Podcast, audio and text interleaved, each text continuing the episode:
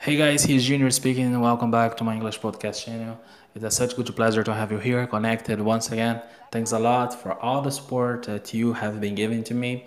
So today I decided to bring something different. So we will be kicking off with a series full of 10 episodes. What's all about? We are going to start to talk about phrasal verbs related to emotion. Okay, every single day I will bring a new phrasal verb. We are going to learn a new phrasal verb. Okay, let's increase our vocabulary. What do you think about it? Are you ready? Okay. The first phrasal verb that we are going to start learning is cheer up. Have already heard it? Do you know how to use this phrasal verb? Do you know its definition?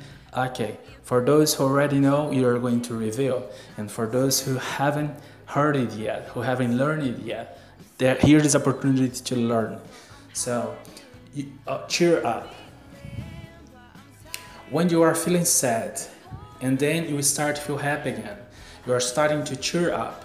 This phrasal verb is often used to encourage other people to have a more positive attitude.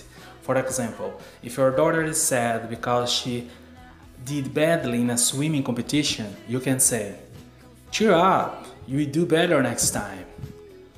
Here's the first example. You can also do things to help cheer another person up. Imagine your brother is depressed because he broke up with his girlfriend. What could you tell him? You could say, I'm going to take my brother into a basketball game to help cheer him up.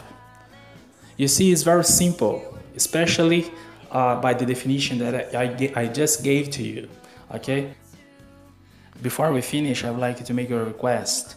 Just in case you still have doubts about what you have just studied, write a comment for me okay leave a comment below okay just in case i need to bring up some new examples you know to make things clear for you i will do it for sure okay thanks a lot for everything you have done for me for my channel or for all the support for the attention.